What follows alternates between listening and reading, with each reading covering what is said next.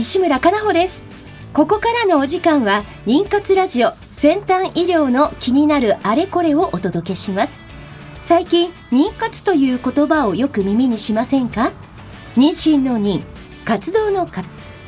一言で言えば文字通り妊娠するための活動という意味があります。まさに妊活中のあなたに届けていく20分間です。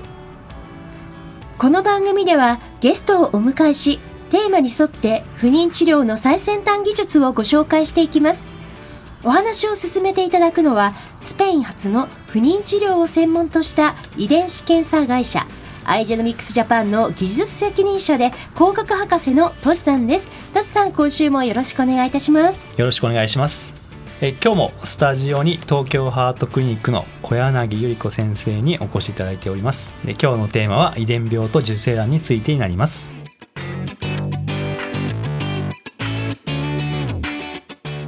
この番組は不妊治療に関わる遺伝子検査の専門家アイジェノミクスジャパンの提供でお送りします。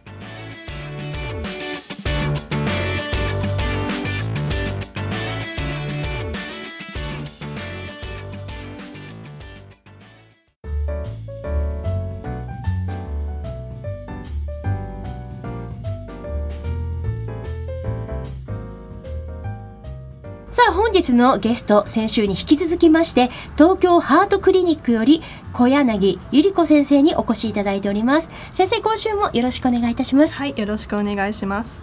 えー、先週の話はですね染色体の数を調べるあの PGS の検査についてお話ししました、はい、で今週はですね PGD についてです。で PGD の話というのは遺伝性疾患を持つ人や本院者が対象となる、えー、検査なんですが、うん、あのここ先生の方からちょっとお願いいたします。はい、はい、えっと日本では日本産科婦人科学会の承認を受けて行われるということになっていて、うん、第1号が2004年に、えー、実施が認められましてで現在では54施設が認可されているんですけれども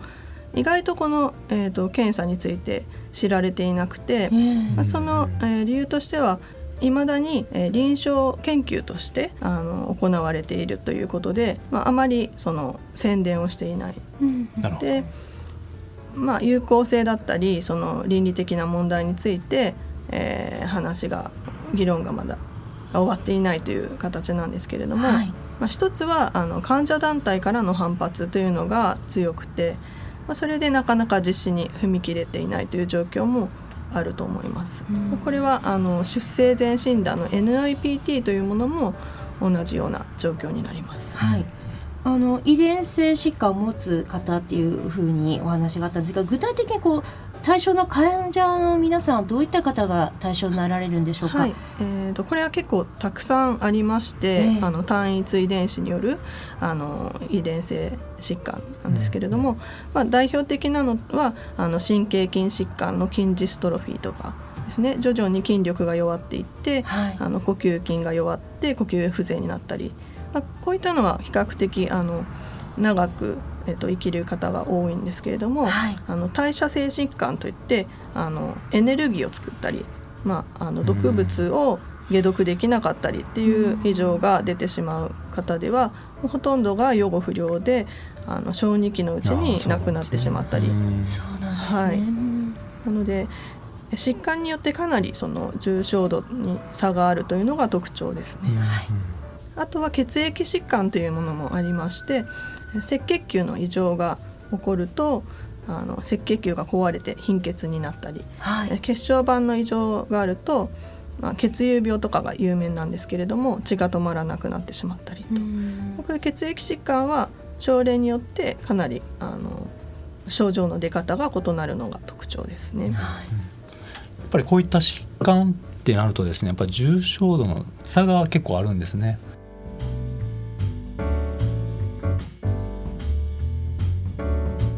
先生あの先生は、はい、ツイッターブログなどを通して、はい、あの患者さんのお声を一頂戴することって結構あるんですって？あそうなんですよ、えー、あの今回ラジオの話をいただいて、はい、あの東京ハートでは PGD のあの認可施設ではないので、えー、私もあの知らないことが結構ありますので、はい、えーと、ツイッターを通して実際の患者さんのメッセージを募集しまして、はい、えー2名ほどあのメッセージを頂戴しましたので、はい、あのその中からあの今日は、えー、リアルな声をお届けしたいと思います。はい、まずお一人目の方、うん、はいメッセージを先生まずは読み上げていただいてお願いできますか？はい、はいえっと、初めまして PGD の経験について個人を特定されてしまうのではと少しだけ心配になったのですが誰かの役に立てばとメッセージさせていただきました。私はデュシェンヌ型筋ジストロフィーの本院者で学会の認定施設で倫理委員会に申請してもらい承認されたので検査を受けました。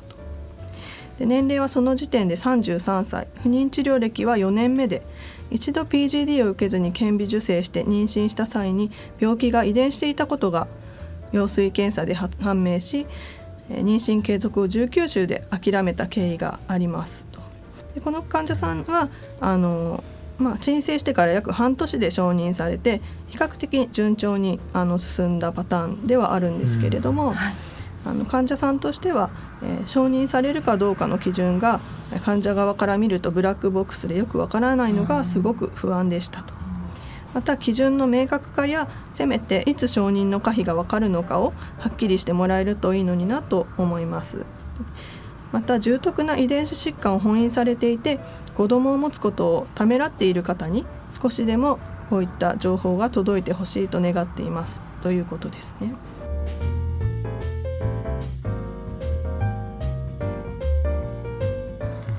これまず申請書類っていうものを準備してこれクリニックから出すんだよねきっとね。で半年。はい、半年かかるもんなんです最低でも最低半年。ですね。だから、まあ、認定施設であのカウンセリングとか倫理委員会での審査を受けて第三者の医療機関でまたカウンセリングを受けて、はあ、でまた認定施設に戻ってきて再度希望を確認してといういろんな手順があると。多いですね。はいで実際にはあの遺伝病の方は9割近くがあの認可されるらしいんですね、あのデータによると。でもあの、まあ、多いのはその週間流産であの転座転座があるために、えー、流産を繰り返す方っていうのは長いと23年あの審査にかかってしまって、あの流産の回数が足りないとか、はい、そういったことであの却下されてしまうということが多いようなんですね。で、まあ、この方はあの30代前半でまだ時間がありますけれどもそうです、ね、高齢の30代後半の患者さんになるともう半年というのは非常に大きいしもう23年待ってしまうと生殖年齢を過ぎてしまう可能性があるんですね。えー、ですのであの、まあ、手順をもう少し、えー、簡略化するなりまたその情報をもっと一般に広めるというかもちろんまだ議論中の問題もあるのでそう簡単にはいかない部分もあるとは思うんですけれども、はい、あの誰かの権利を守ることはその誰かの機会を奪うことにもなってしまうと思いますので、やっぱりそうですよね、はい、これやっぱりその、まあ、9割は認申請して通るって話もあってでも1割の方は通らない症例もやっぱあるっていうことなんですか？そうですね。うんいやこのやっぱ半年っていうのが私、まあ、今聞いてその一番早いパターンだとでかかる時間かかる場合だとやっぱり年1年2年とかかってしまう、はい、これまあ仮にですけども私がもしこう、まあ、子供を持ちたいと思った時にこういった検査が必要だと思った時にですね1年にというのはすごい長いとても長い時間なんですけどもこれやっぱり今の現状はこういった時間かかってしまうんですね。これやっぱりなんでこんなに時間かかってしまうんですかね。半年もちょっと驚いたんですけども。うん。やっぱ倫理委員会っていうのが、まあ、1年に開かれるのがそういうのが関係してるんですかね。あとはそのやっぱりカウンセラーさんがまだそんなにいないのとあとまあ臨床遺伝専門医っていうあの専門家が説明しないとなかなかちょっと難しい、はい、えー、遺伝的なあの知識に関しては患者さんもお持ちではないのでなのでそういった、まあ、人数が限られてくるので、えー、やっぱりあんまりそういう枠がないというのもなるほど、はい、まだちょっと仕方がない部分があるってことですね。確かにカウンセリングは大事だと思いますね。なるほど。ただまあ海外ではあの一切そういうカウンセリングなどで手順踏まずにあの体外受精の一環としてあのスクリーニングと同じぐらいのスピードであそうなんですね。はい。でも実際アイジェノミクスさんでも、はい。まあ、海外でもそういった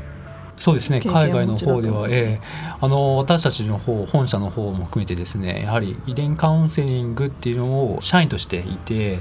でその話があったら、まあ、すぐにクリニックの方から話が来たら、はい、えー、その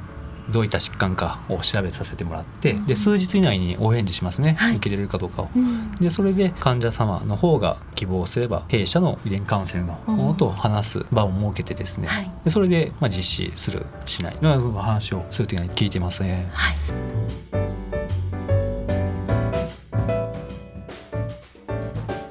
妊活ラジオ先端医療の気になるあれこれ。今日はゲストに東京ハートクリニック小柳ゆり子先生にお越しいただき前半に引き続きまして PGD に関する患者さんの声をご紹介いただきたいと思います。先生お願いいたします。はいよろしくお願いします。2人目の、えー、メッセージを紹介させていただきます。こんにちは、えー、私は28歳女性です。婚約をしたばかりの年明けに指定難病の本医者であると判明しました。私の父が体調不良が続いていて昨年ようやくこの病気が原因であると診断されました。日々筋肉に関わる病気のため弱っていく父の姿を見ていると子供を産み育てる覚悟ができません。5カ所の病院や遺伝カウンセリングをめぐりこの病気の治療法が確立されていないこと20歳以上生きること母体に影響がないことなどを理由として出生前検査の対象外と言われました。子供を産んだ場合そのその子の人生の選択を阻めるリスクがあるという理由で20歳までは病気が遺伝しているかどうかの検査も受けられないそうです。ちょっとこれを知ってびっくりしたんですけれども、えっと、ね、この患者さんの場合は、えー、男の子を産んだ場合に半分の確率で遺伝する可能性がある病気なんですね。なので選択肢としては、えーと、女の子を PGS で、えー、選択するかもしくは PGD を行ってくれる施設を探すかとそういう、まあ、2種類の選択があるんですけれども、えー、と続いて患者さんのメッセージでは、えー、どこに行っても国内ではできない国外に通じている機関などはあるけれど医療技術は定かでないためリスクも高いと聞かされます。婚約者は子供を希望しているため破談を覚悟しています。私に残された道はあるのでしょうか？というとても切実なメッセージなんですね。はい、あのこの方は出生前診断でまずあの検査ができないかということをあの考えられたんですけれども、あの当然ながら、まあ、あの重篤ではないっていうことでそれがあの認められなかったので PGD に関しても同じ理由で認められない可能性が高いんですね。で、まあ、この重篤っていうことの解釈についてとてもまあ考えさせられるんですけれども、はいあの医学的にはその寿命ということでその重症度をあの判断するんですけれども、えー、あの必ずしも長く生きるから重篤ではないということではないと思うんですよね。うん、あの例えばいつ発症するかというあのそうですよね。そうですね。えー、あのこれお父さんがっていうことなので、まあ、ある年齢に達した時に、まあ、症状が出てきたはい、そうですね初めてそれで娘さんが知ったっていう形でうんこれはちょっと。そのまあ発症するかもしれないそうです、えーと、不安感の中で生きていくことだとかあとはまあ発症してからもあの介護を必要としながらもあの生きていく場合は周りの方にもあの負担がすごくかかってしまうと思います、はい、そういうのも含めると一概にその寿命というもので重篤かどうかというのを判断できないと思うんですよね。はい。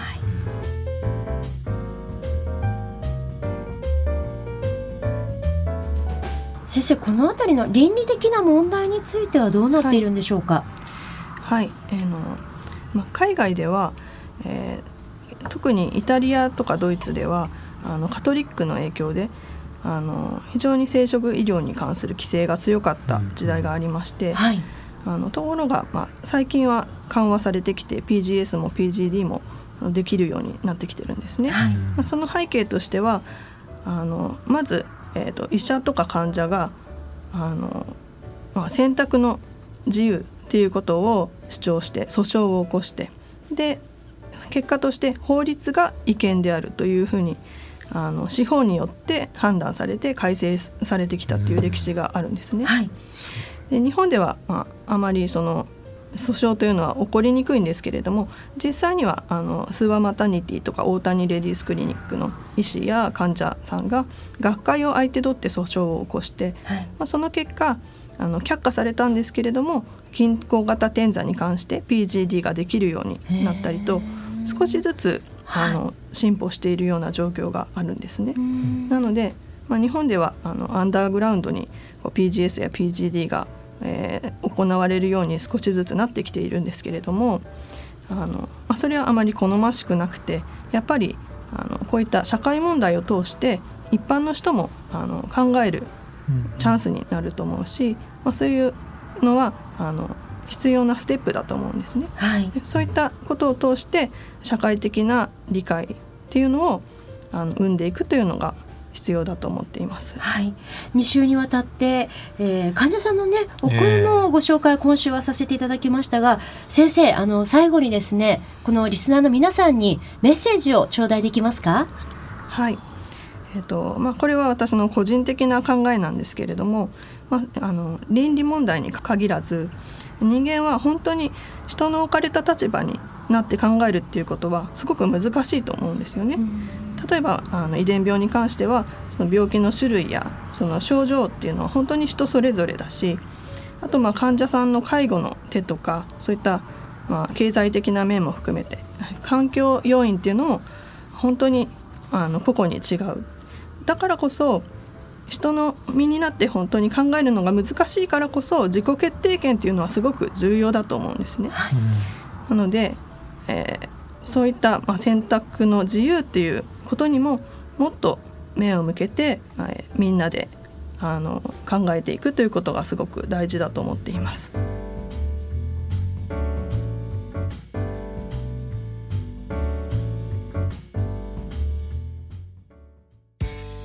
不妊治療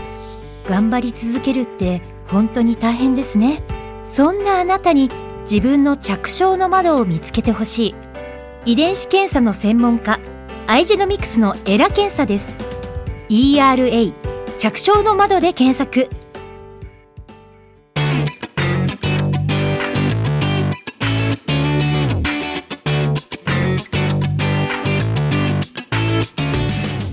てお時間となりました。2週にわたって東京ハートクリニック小柳ゆり子先生にお越しいただきました。先生2週にわたってありがとうございました。はいどうもありがとうございました。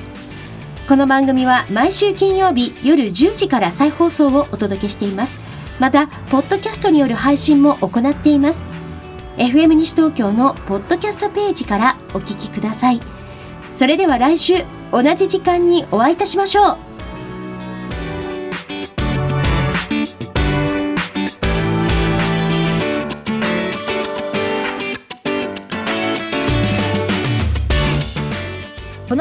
は不妊治療に関わる遺伝子検査の専門家アイジェノミクスジャパンの提供でお送りしました。